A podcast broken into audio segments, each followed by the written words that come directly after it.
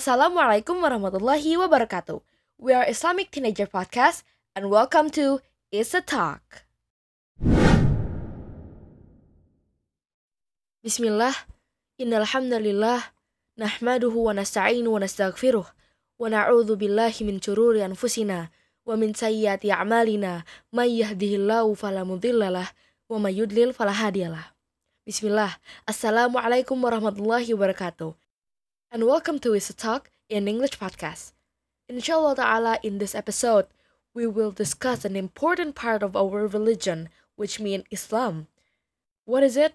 Yes, it's Tawheed. Why it's so important? Because Tawheed is the foundation in our religion. And Alhamdulillah, today we're going to have a guest and he will talk about Tawheed and hopefully we can get all the ilm from him and may Allah bless him.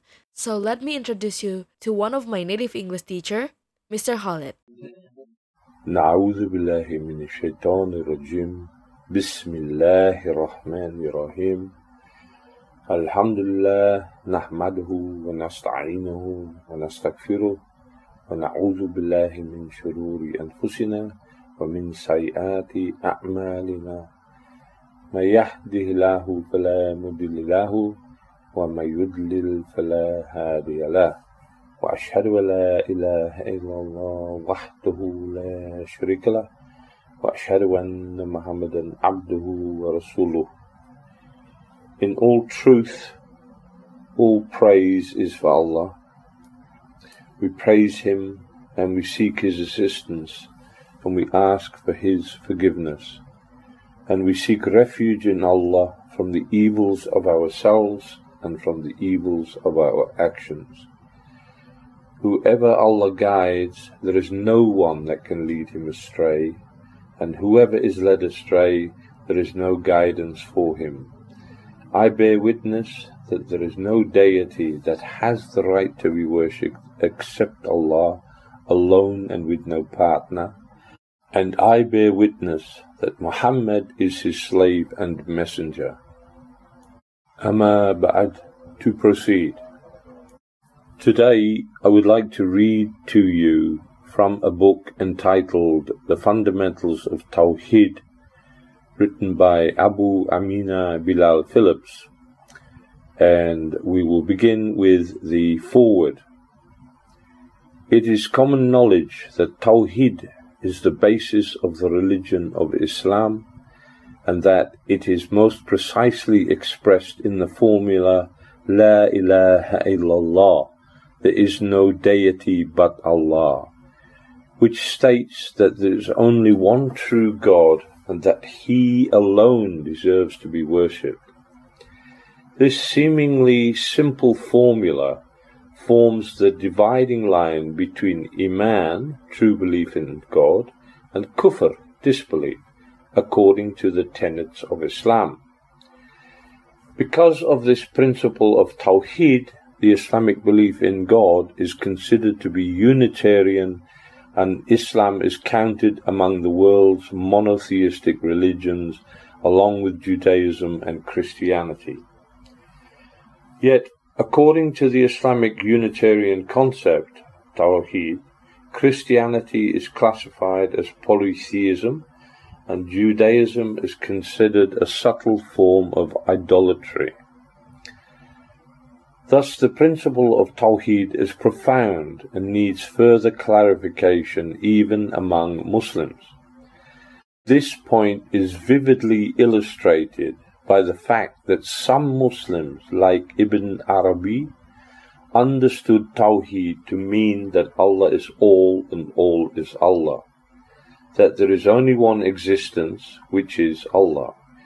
Yet such beliefs are classified by mainstream Islam as pantheism and, as such, kufr. Other Muslims, such as the Mu'tazila, felt that the Tawheed consisted of stripping Allah of all his attributes and asserting that he is present everywhere and in everything. Yet these ideas were also rejected by Orthodox Islam and considered heretical. In fact, almost all of the various heretical sects which broke off from the main body of Islam, from the Prophet's time till today, all began their divergence from the point of Tawheed. All of those who worked for the destruction of Islam and the misguidance of its followers have attempted to neutralize the principle of Tawheed because it represents the very essence of the divine message of Islam brought by all of the prophets. We have introduced concepts about Allah totally alien to Islam, concepts designed to take man away from the worship of Allah alone. Once people accept these pagan philosophies about God, they become easily susceptible to a multitude of other deviant ideas, all of which eventually lead those who accept them to the worship of created things under the guise of the true worship of God. The Prophet ﷺ himself vividly warned Muslims to beware of such deviations as had befallen the nations before them. He encouraged them to stick closely to the path which he had tread. One day, as he sat with his companions, may Allah be pleased with them all, he drew a straight line in the dirt. He then drew a series of lines branching off from either side of it. When the companions asked him what it meant, he pointed to the branches and told them that they represented the various paths of misguidance in this life. He went on to say that at the head of each path sat a devil inviting people to it. After that, he pointed to the straight line in the middle and told them that it represented the path of Allah. When the companions asked for further clarification, he told them that it was his path and he recited the following verse. وأن هذا صراطي مستقيما فاتبعوه ولا تتبعوا السبل فتفرق بكم عن سبيله This is my path leading straight, so follow it and do not follow the other paths, or else you will be separated from His, Allah's path. Surah Al-An'am, Ayah 153. It is therefore of the utmost importance that Tawheed be clearly understood in the way it was taught by the Prophet sallallahu alaihi wasallam and understood by his companions or else one could easily end up on one of the many deviant paths while claiming Tawhid, praying, paying zakah, fasting, and making hajj. Allah, most wise, has pointed to this phenomenon when He said in the Quran, وما يؤمن أكثرهم بالله إلا وهم مشركون most of them claim to believe in Allah, but they really commit shirk. Surah Yusuf, Ayah 106. However, when an English reader compares the large number of books written in English on Salah, Zakah, Saum, and Hajj, or on Islamic economics and politics, to the one or two pamphlets and booklets written on Tawheed, he or she could only conclude that Tawheed is of little significance in Islam. This assumption is further strengthened when one reads even that most comprehensive books on Islam, wherein Tawheed is usually discussed in about half a page, while the rest of the book is devoted to an elaboration of the other pillars of Islam. Yet Tawheed is the very foundation of Islam, on which all the other pillars and principles depend. If one's Tawheed is not sound, the rest of one's Islam becomes, in effect, a series of pagan rituals. Without a doubt, much more needs to be translated and written in the field of Tawheed to fill the void and correct mistaken beliefs rampant among Muslims and non-Muslims alike.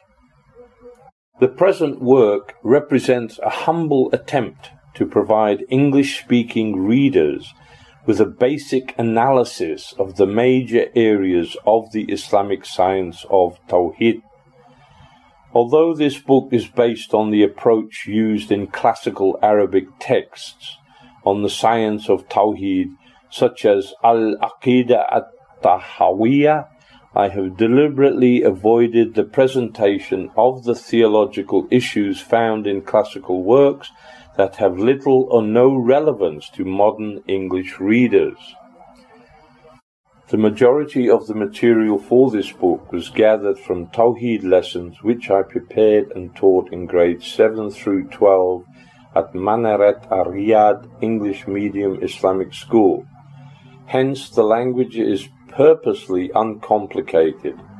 Many of these lessons, as well as other lessons in fiqh, Islamic law, hadith, prophetic traditions, and tafsir, exegesis, had been circulated in Muslim communities across the United States and in the West Indies.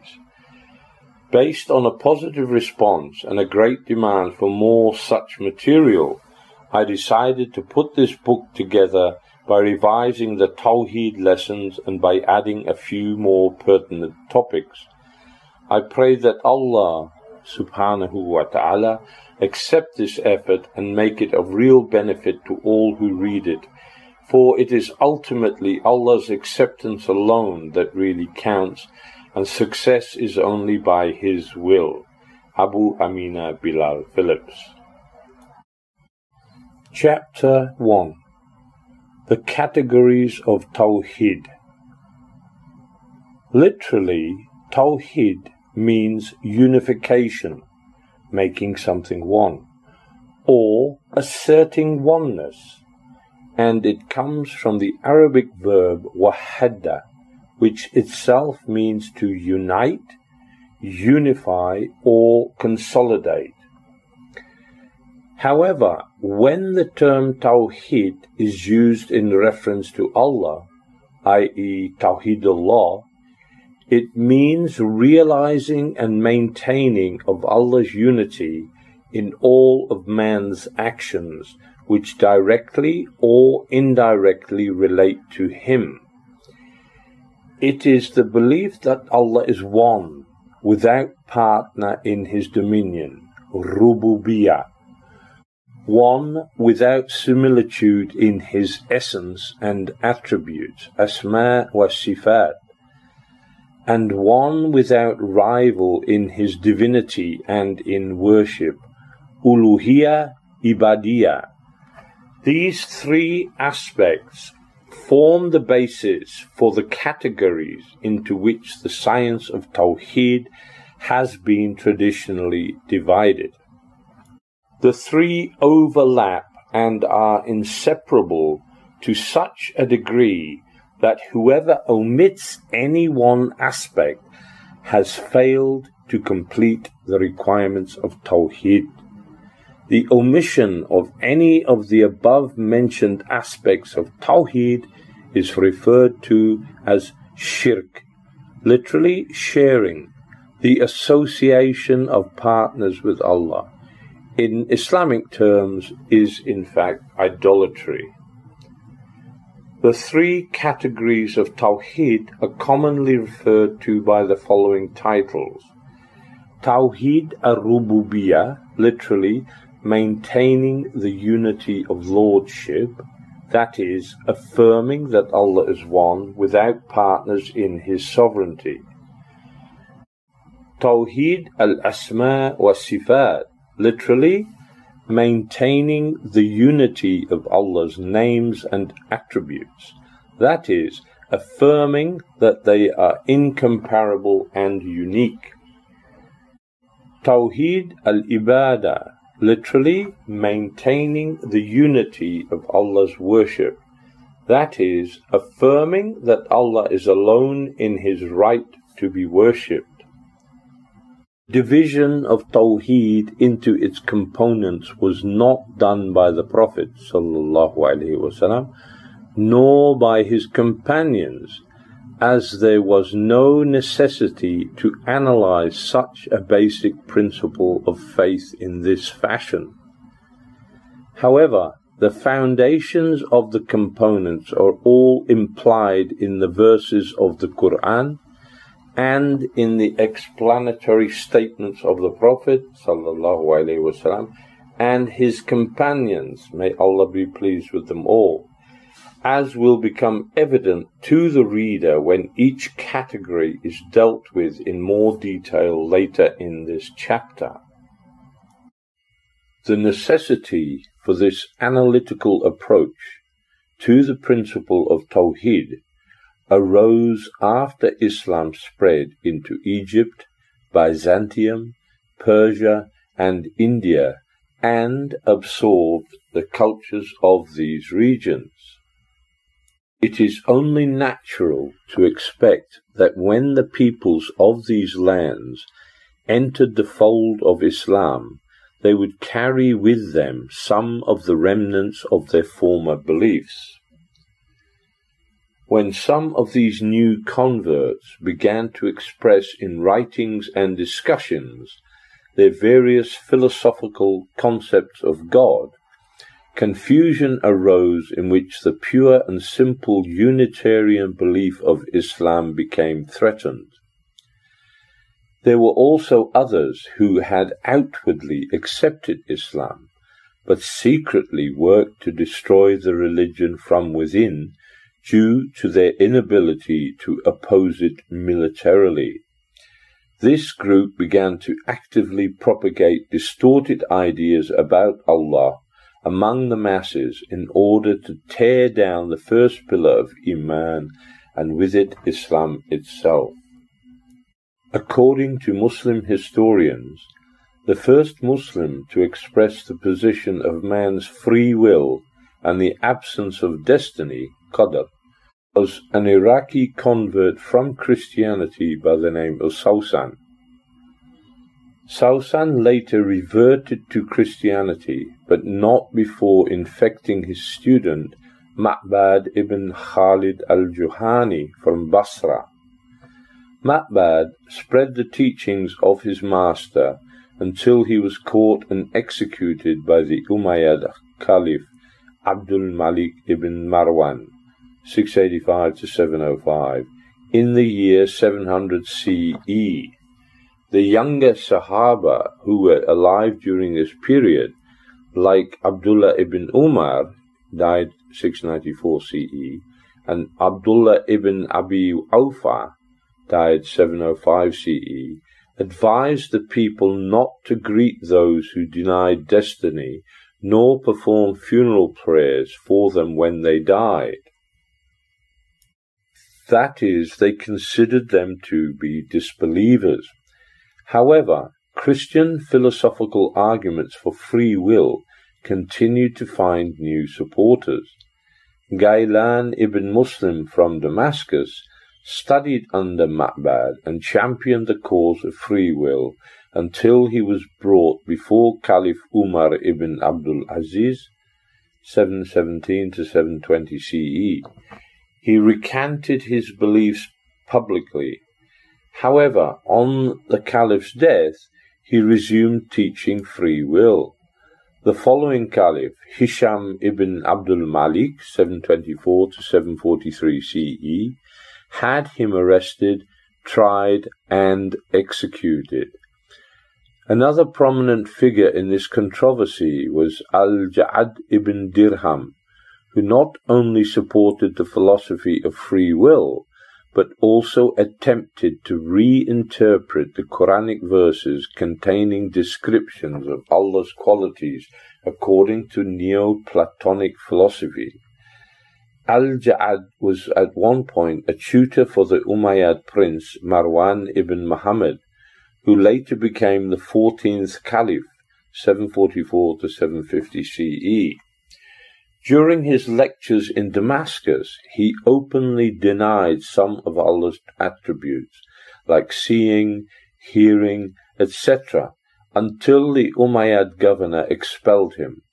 He then fled to Kufa, where he continued to propound his ideas and gather followers until his heretical opinions became widely publicized and the Umayyad governor, Khalid ibn Abdullah, had him publicly executed in 736 CE.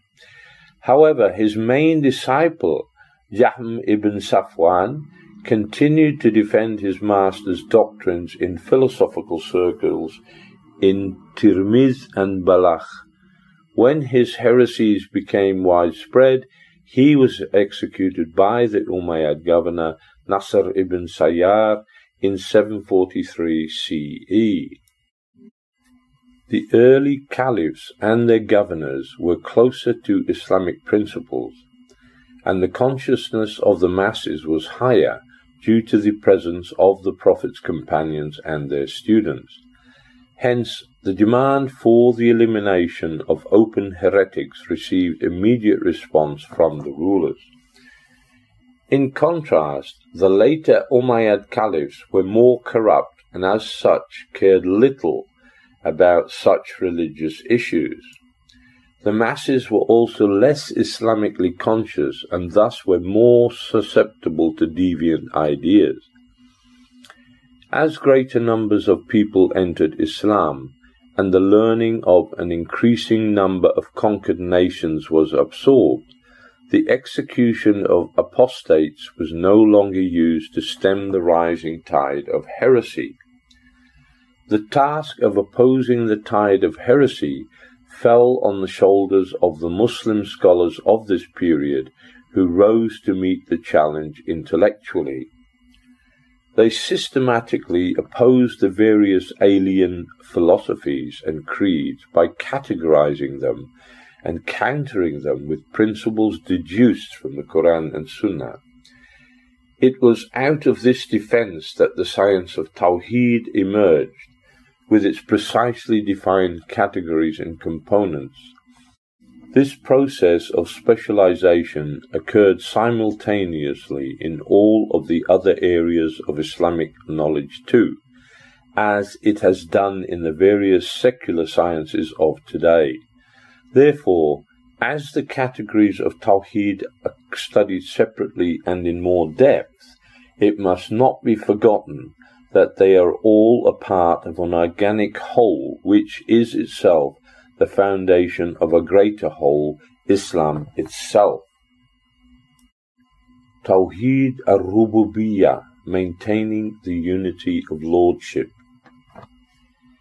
This category is based on the fundamental concept that Allah subhanahu wa ta'ala alone caused all things to exist when there was nothing he sustains and maintains creation without any need from it or for it, and he is the sole Lord of the universe and its inhabitants, without any real challenge to his sovereignty. In Arabic, the word used to describe this creator-sustainer quality is rububiyah, which is derived from the root rabb, Lord. According to this category, since God is the only real power in existence, it is He who gave all things the power to move and to change. Nothing happens in creation except what He allows to happen. In recognition of this reality, Prophet Muhammad wasallam used to often repeat the exclamatory phrase, "La hawla wa la quwwata illa billah." There is no movement nor power except by Allah's will. The basis for the Rububiyyah concept can be found in many Quranic verses. For example, Allah subhanahu wa ta'ala says, الله خالق كل شيء وهو على كل شيء وكيل Allah created all things, and He is the agent on which all things depend. Surah Az-Zumar ayah 62. والله خلقكم وما تعملون And Allah created you all and whatever you do. Surah As-Sofat ayat 96.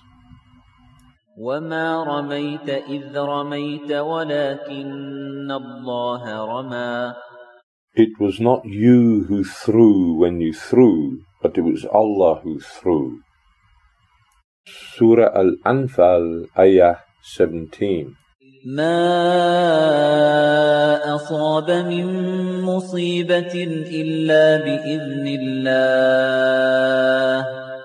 And no calamity strikes except by Allah's permission. Surah At-Taghabun, Ayah 11. The Prophet wasallam further elaborated on this concept saying, Be aware that if the whole of mankind gathered together in order to do something to help you, they would only be able to do something for you which Allah had already written for you. Likewise, if the whole of mankind gathered together to harm you, they would only be able to do something to harm you which Allah had already written to happen to you. Reported by Ibn Abbas and collected by Tirmizi. Thus, what man conceives as good fortune and misfortune are merely events predestined by Allah as part of the tests of this life. The incidents follow patterns set only by Allah. Allah subhanahu wa ta'ala has said in the Quran, يا أيها الذين آمنوا إن من أزواجكم وأولادكم عدوا لكم فاحذروهم O believers, surely there is in your wives and children an enemy for you, so beware of them. Surah At-Taghabun, Ayah 14. That is, within the good things of this life, there are severe tests of one's faith in God. Likewise, in the terrible events of life, there lies tests, as is mentioned in the verse. ولنبلونكم بشيء من الخوف والجوع ونقص من الأموال والأنفس والثمرات وبشر الصابرين Surely we will test you with fear, hunger, loss of wealth, and life and the fruits of your work. So give glad tidings to those who are patient. Surah Al-Baqarah, Ayah 155.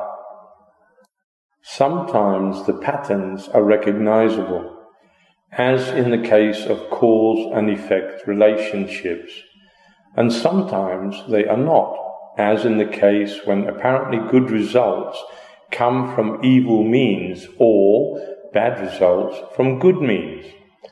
God has explained that the wisdom behind these apparent irregularities is often beyond man's immediate comprehension due to his limited scope of knowledge.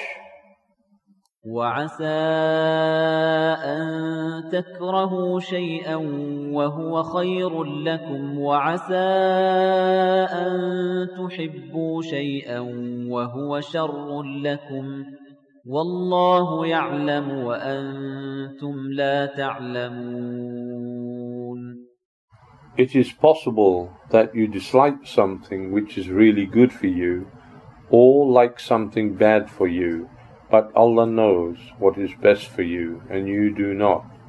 Surah Al-Baqarah, Ayah 216. Apparently, evil events in human lives sometimes turn out to be for the best, and apparently good things which people desire turn out to be harmful. Consequently, man's realm of influence in the course of events which make up his life is limited to mental choice between options presented to him and not the actual results of his choice. In other words, man proposes and God disposes.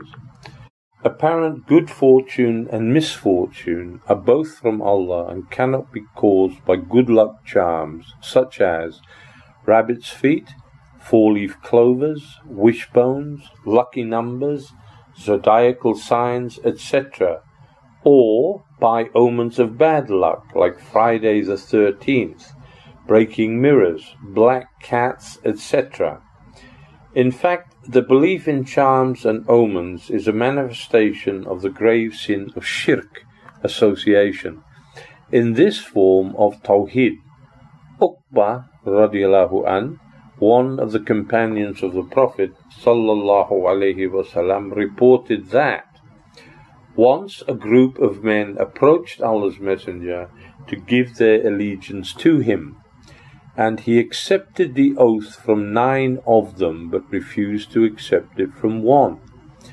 When they asked him why he refused their companion's oath, he replied, Verily, he is wearing an amulet, protecting charm. The man who was wearing the amulet put his hand in his cloak, pulled the amulet off, broke it, and then made the oath. The Prophet then said, Whoever wears an amulet has committed shirk. As for using the Quran like a charm or amulet by wearing or carrying Quranic verses on chains or in pouches to ward off evil or to bring good fortune, there is little difference between such practices and those of the pagans. Neither the Prophet وسلم, nor his companions used the Quran in this fashion. And the Prophet وسلم, said, Whoever innovates in Islam something which does not belong to it will have it rejected. It is true that the Quranic chapters Al Falaq and An Nas were revealed specifically for exorcism that is, for removing evil spells. But the Prophet ﷺ demonstrated the proper method by which they should be used. On an occasion when a spell had been cast on him, he told Ali ibn Abi Talib radiallahu an, to recite the two chapters verse by verse, and when he became ill, he used to recite them to on himself. He did not write them down and hang them around his neck, tie them on his arm or around his waist, nor did he tell others to do so. Tawheed al-Asma wa Sifat Maintaining the unity of Allah's names and attributes. This category of Tawheed has five main aspects. 1 for the unity of Allah's names and attributes to be maintained in the first aspect, Allah must be referred to according to how He and His Prophet have described Him, without explaining away His names and attributes by giving them meanings other than their obvious meanings. For example, in the Quran, Allah says that He gets angry with the disbelievers and the hypocrite. He, subhanahu wa ta'ala says, ويعذب المنافقين والمنافقات والمشركين والمشركات الظانين بالله ظن السوء عليهم دائرة السوء وغضب الله عليهم ولعنهم وأعد لهم جهنم وساءت مصيرا That he, Allah, may punish the hypocrites, men and women, and the pagans, men and women, who have an evil opinion of Allah. A circle of evil is around them, Allah is angry with them, curses them, and has prepared for them an evil end. Surah Al Fath, Ayah 6. Thus, anger is one of God's attributes. It is incorrect to say that his anger must mean his punishment, since anger is a sign of weakness in man, and as such not befitting of Allah. What Allah has stated should be accepted with the qualification that his anger is not like human anger, based on Allah's statement. There is nothing like him. Surah Ash-Shura, Ayah 11. Process of so-called rational interpretation, when taken to its logical conclusion, results in the denial of God's very existence. For Allah describes himself as living and man lives. Therefore, according to this rationalist argument, God is neither living nor existing. The fact is that the similarity between God's attributes and those of mankind is only in name and not in degree. When attributes are used in reference to God, they are to be taken in the absolute sense, free from human deficiencies. 2. The second aspect of Tawhid al-Asma wa Sifat involves referring to Allah as He has referred to Himself without giving Him any new names or attributes. For example, Allah may not be given the name Al-Ghadib, the Angry One, in spite of the fact that He has said that He gets angry because neither Allah nor His Messenger has used this name. This may seem to be a very fine point, but it must be maintained in order to prevent the false description of God. That is, finite man is in no position to define the infinite Lord of creation. 3. In the third aspect of Tawhid al-Asma wa Sifat, Allah is referred to without giving him the attributes of his creation. For example, it is claimed in the Bible and the Torah that Allah spent the first six days creating the universe, then slept on the seventh.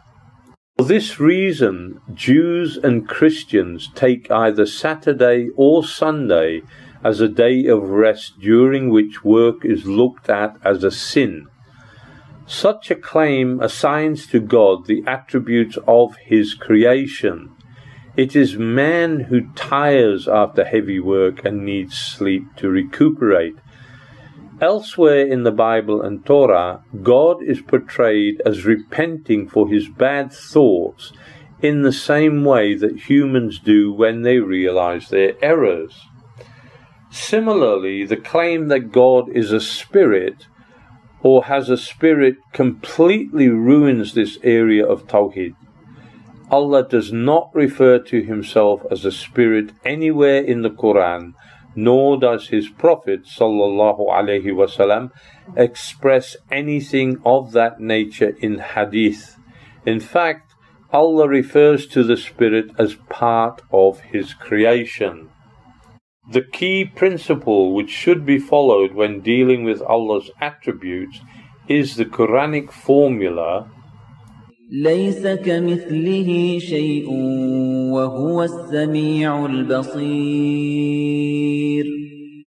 There is nothing like him and he is the hearer and seer of all.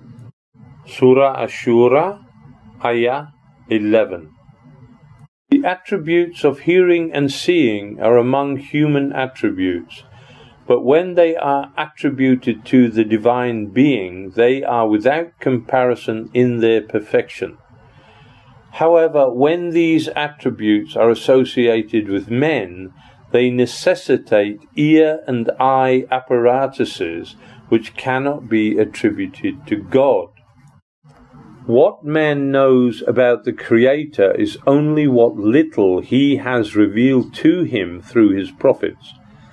Therefore, man is obliged to stay within these narrow limits. When man gives free rein to his intellect in describing God, he is liable to fall into errors by assigning to Allah the attributes of His creation. In their love of pictorial representations, Christians have painted, carved, and moulded innumerable human likenesses and called them images of God. These have served to pave the way for the acceptance of Jesus' divinity among the masses. Once they accepted the conception of the Creator as being like a human being, accepting Jesus as God presented no real problem. 4. The fourth aspect of Tawhid al Asma wa Sifat requires that man not be given the attributes of Allah. For example, in the New Testament, Paul takes the figure of Melchizedek, king of Salem, from the Torah, Genesis 14, uh, verse 18 to 20, and gives both him and Jesus the divine attribute of having no beginning or end. For this Melchizedek, king of Salem, priest of the Most High God, met Abraham returning from the slaughter of the kings and blessed him, and to him Abraham apportioned the tenth part of everything. He is first, by translation of his name, King of Righteousness, and then he is also King of Salem, that is, King of Peace. He is without father or mother or genealogy, and has neither beginning of days nor end of life. But resembling the Son of God, he continues a priest forever. So also Christ did not exalt himself to be made high priest, but was appointed by him who said to him, Thou art my Son, today I have begotten thee as he says also in another place, Thou art a priest forever after the order of Melchizedek. Most Shiite sects, with the exception of the Zaidites of Yemen, have given their Imams divine attributes of absolute infallibility, knowledge of the past, the future, and the unseen, the ability to change destiny, and control over the atoms of creation. In so doing, they set up rivals who share God's unique attributes and who, in fact, become gods besides Allah. 5. Maintaining the unity of Allah's names also means that Allah's names in the definite form cannot be given to His creation unless preceded by the prefix abd, meaning slave of or servant of.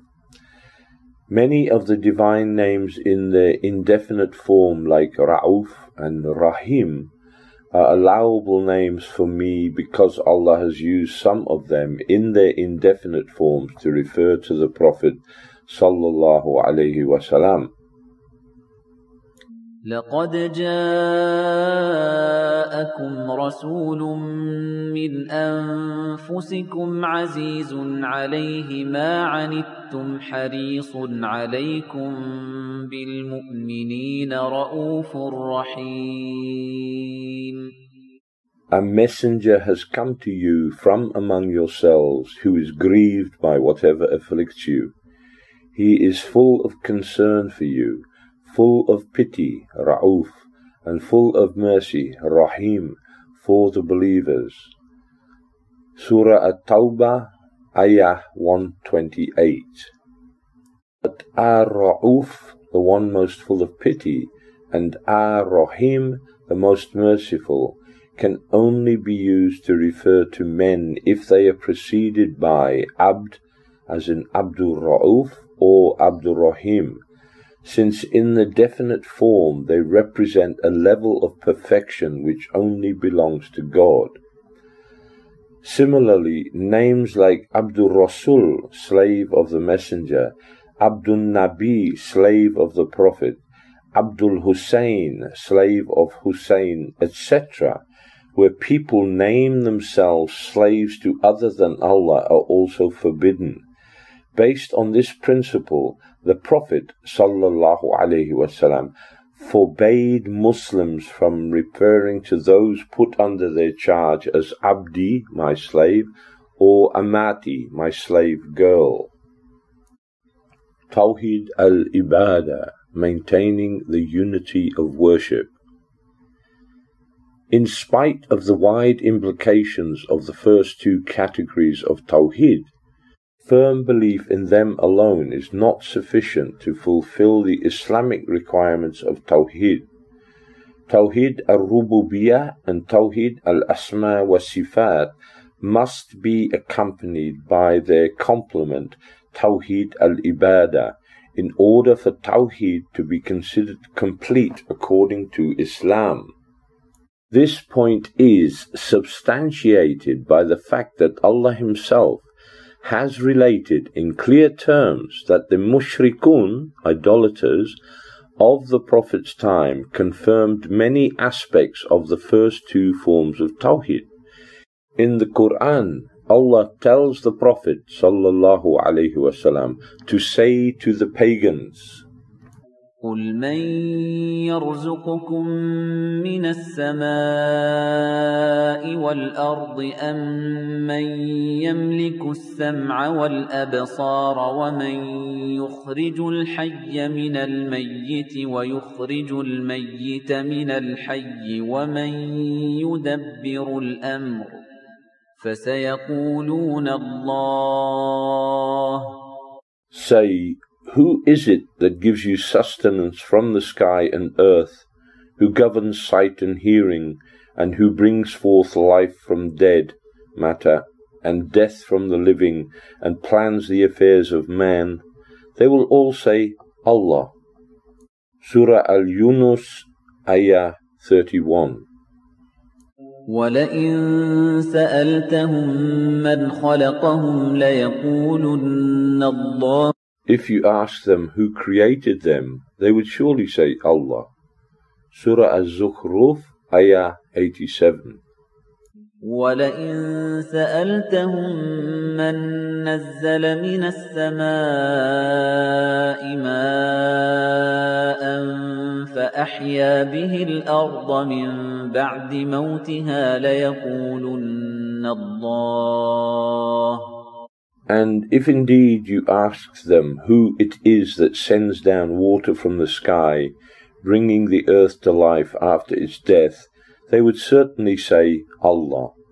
Surah Al-Ankabut, Ayah 63. The pagan Makkans all knew that Allah, the Exalted, the Almighty, was their Creator, Sustainer, their Lord and Master. Yet that knowledge did not make them Muslims according to God, in fact, Allah subhanahu wa ta'ala said, وما يؤمن أكثرهم بالله إلا وهم مشركون Most of them do not believe in Allah except while joining partners to Him. Surah Yusuf, Ayah 106. Mujahid's commentary on this verse was as follows. Their belief in Allah, represented by their statement, Allah created us, provides for us, and takes our lives, did not stop them from worshipping other gods along with Allah. From the previously mentioned verses, it is clear that the kuffar, disbelievers, knew of Allah's sovereignty, dominion, and power. In fact, they used to faithfully devote various types of worship to Him like Hajj, charity, animal sacrifices, vows, and even prayers in times of dire necessity and calamity. They even used to claim that they were following the religion of Abraham. Because of that claim, Allah subhanahu wa ta'ala revealed the verse. ما كان إبراهيم يهوديا ولا نصرانيا ولكن كان حنيفا مسلما وما كان من المشركين Abraham was not a Jew, nor was he a Christian, but he was a true Muslim and not among those who joined partners with Allah. Surah Al Imran, Ayah 67. Some pagan Makkans even believed in the resurrection and the judgment, and others in predestination, Qadr. Ample evidence of their belief can be found in pre Islamic poetry. For example, the poet Zuhair is reported to have said about punishment it is either delayed, placed in a book, and saved for the day of judgment, or hastened and injustice avenged. Antara was quoted as saying, O Abil, to where will you run from death, if my Lord in the sky has destined it?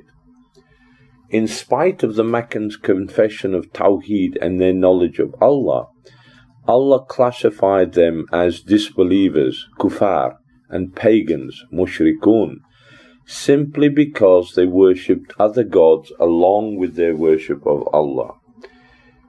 Consequently, the most important aspect of Tawheed is that of Tawheed al Ibadah, maintaining the unity of Allah's worship. All forms of worship must be directed only to Allah because He alone deserves worship and it is He alone who can grant benefit to man as a result of His worship. Furthermore, there is no need for any form of intercessor or intermediary between man and God. Allah emphasized the importance of directing worship to Him alone by pointing out that this was the main purpose of man's creation and the essence of the message brought by all the prophets. Allah subhanahu wa ta'ala says, وَمَا خَلَقْتُ الْجِنَّ وَالْإِنسَ إِلَّا لِيَعْبُدُونَ I did not create the jinn and mankind except for my worship. Surah Az-Zariyat, Ayah 56. وَلَقَدْ بَعَثْنَا فِي كُلِّ أُمَّةٍ رَّسُولًا أَنِ اعْبُدُوا اللَّهَ وَاجْتَنِبُوا الطَّاغُوتَ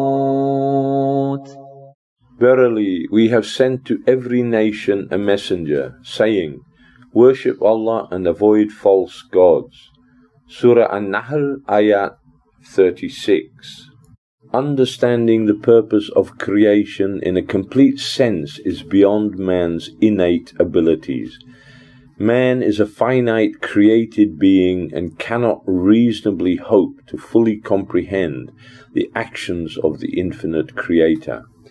Hence, God made it a part of man's nature to worship Him, and He sent prophets and books of divine revelation to clarify the aspect of the purpose of creation which was within man's mental ability to grasp.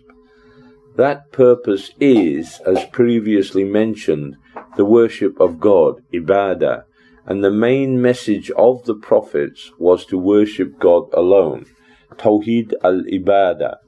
Consequently, the gravest sin is shirk, the worship of others instead of Allah or along with Allah. In Surah Al Fatiha, which every Muslim is required to recite in his or her prayers at least 17 times daily, verse 4 reads, You alone do we worship, and from you alone do we seek help. This is a clear statement that all forms of worship should only be directed to the one who can respond, Allah. The Prophet Muhammad sallallahu alaihi wasallam confirmed the concept of unity of worship saying, If you ask in prayer, ask only Allah, and if you seek help, seek it only from Allah. The absence of any need for intercession is further emphasized by the many verses indicating his closeness to man. For example, وَإِذَا سَأَلَكَ عِبَادِي عَنِّي فَإِنِّي قَرِيبٌ أُجِيبُ دَعْوَةَ الدَّاعِ إِذَا دَعَانِ فَلْيَسْتَجِيبُوا لِي وَلْيُؤْمِنُوا بِي لَعَلَّهُمْ يَرْشُدُونَ when my servants ask you, O Muhammad, about me, tell them, Verily I am close to them. I listen to the prayer of everyone who calls on me. So let them respond to me and believe in me in order that they may be guided aright. Surah Al-Baqarah, Ayah 186. وَلَقَدْ خَلَقْنَا الْإِنسَانَ وَنَعْلَمُ مَا تُوَسْوِسُ بِهِ نَفْسُهُ وَنَحْنُ أَقْرَبُ إِلَيْهِ مِنْ حَبْلِ الْوَرِيدِ It is we who created man, and we know what his soul whispers to him, for we are nearer to him than his jugular vein. Surah Qaf, Ayah 16. Confirmation of Tawhid al-Ibadah conversely necessitates the denial of all forms of intercession or association of partners with Allah. Someone prays to the dead, seeking their influence on the lives of the living, or the souls of those who have passed away. They have associated a partner with Allah because worship is being shared between Allah and His creation. The Prophet Muhammad wasallam said, in no uncertain terms, prayer, du'a, is worship. And Allah, the Most Great and Most Glorious, said, أَفَتَعْبُدُونَ مِن دُونِ اللَّهِ مَا لَا يَنفَعُكُمْ شَيْئًا وَلَا يَضُرُّكُمْ Do you worship besides Allah that which cannot and does not help you at all or harm you? Surah Al-Anbiya, Ayah 66 إِنَّ الَّذِينَ تَدْعُونَ مِن دُونِ اللَّهِ عِبَادٌ أَمْثَالُكُمْ Those on whom you call besides Allah are only slaves like yourselves. Surah Al-A'raf, Ayah 194 If someone prays to the Prophet sallallahu alaihi wasallam or to jinn, angels, or so-called saints, asking for help, or asking them to request help from Allah for them, they have also committed shirk. The concept of Ghaus-i Adham, al-Ghawth al-A'dham, a title given by the ignorant to Abdul Qadir al-Jilani, is also an expression of shirk in this form of Tawheed. The title literally means the greatest source of rescue the one most able to save someone from danger, and such a description only belongs to Allah.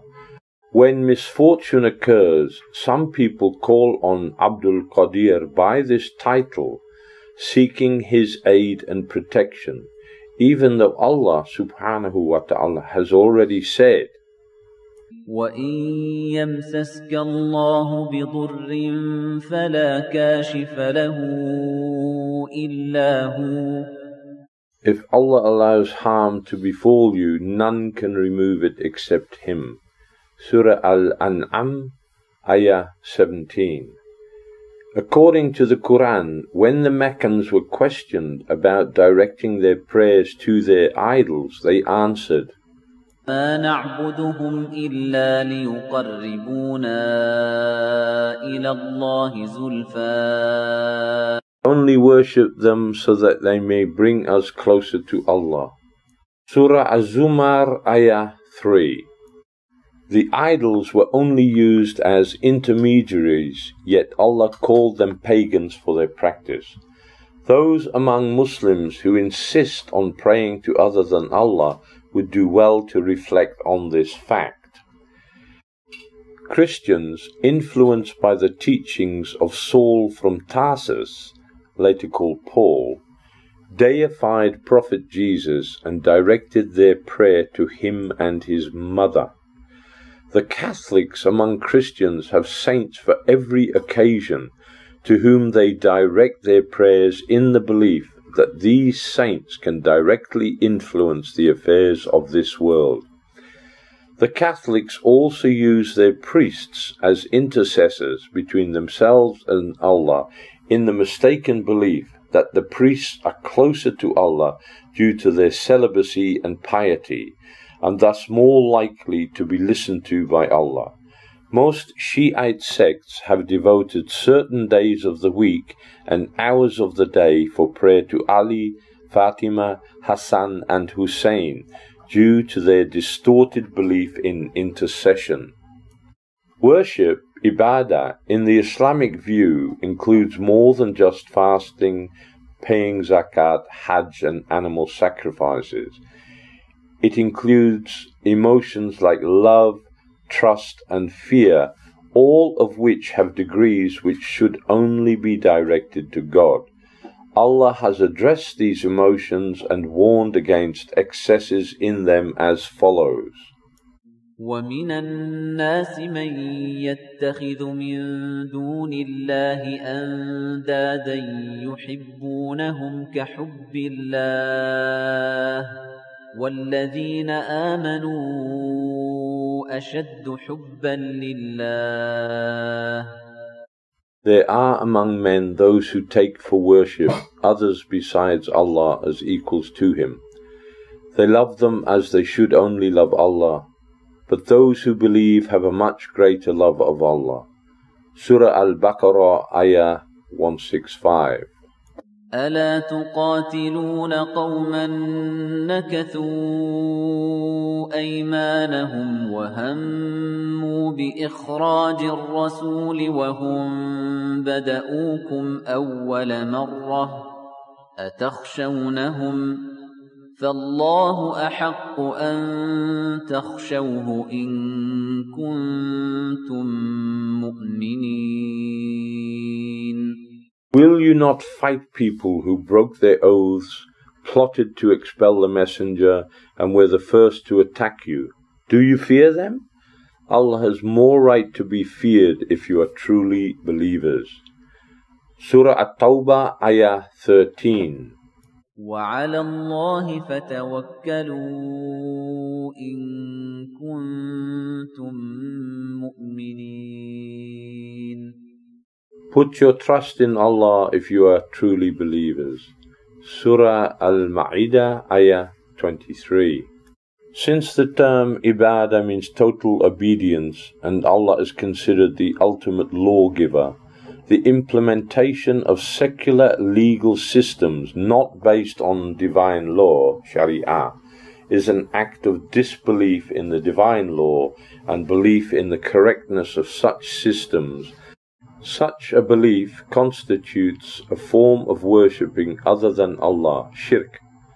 Allah subhanahu wa ta'ala said in the Quran, ومن لم يحكم بما أنزل الله فأولئك هم الكافرون Those who do not rule by what Allah has revealed are disbelievers. Surah Al-Ma'idah, Ayah 44. On one occasion, the Prophet's companion Adi ibn Hatim, who was a convert from Christianity, the Prophet sallallahu alaihi wasallam recite the Quranic verse اتخذوا أحبارهم ورهبانهم أربابا من دون الله They have taken their rabbis and monks as lords besides Allah. Surah At-Tawbah, Ayah 31. So he said, Surely we did not worship them. the Prophet wasallam said, Did they not make forbidden, haram, what Allah had made allowable, halal? And you all made it haram. And did they not make halal what Allah made haram? And you all made it halal? He replied, We certainly did. The Prophet then said, That was how you worshipped them. Hence, a significant part of Tawheed al Ibadah involves the implementation of Sharia, especially in lands where Muslims form the majority of the population. Divine law has to be reintroduced in the many so called Muslim countries where governments now rule according to imported capitalist or communist constitutions, and Islamic law is either totally extinct or relegated to a few areas of minor importance. Likewise, Muslim countries where Islamic law is on the books but secular laws are in force have also to be brought in line with the Sharia as it pertains to all aspects of life. The acceptance of non Islamic rule in place of Sharia in Muslim lands is shirk and an act of kufr. Those in a position to change it must do so, while those unable to do so must speak out against the rule of kufr and call for the implementation of Sharia. If even this becomes impossible, un-Islamic government must be sincerely hated and despised for the pleasure of Allah and the upholding of Tawheed.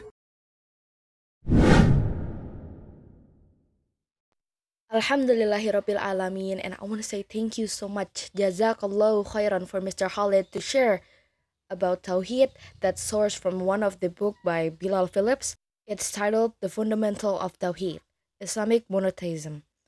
And for your information, Bilal Phillips is a Canadian Islamic teacher, speaker, author, founder, and counselor of the International Open University who lives in Qatar. And also, he completed his education at several universities such as Islamic University of Medina, King Saudi University, and University of Wales.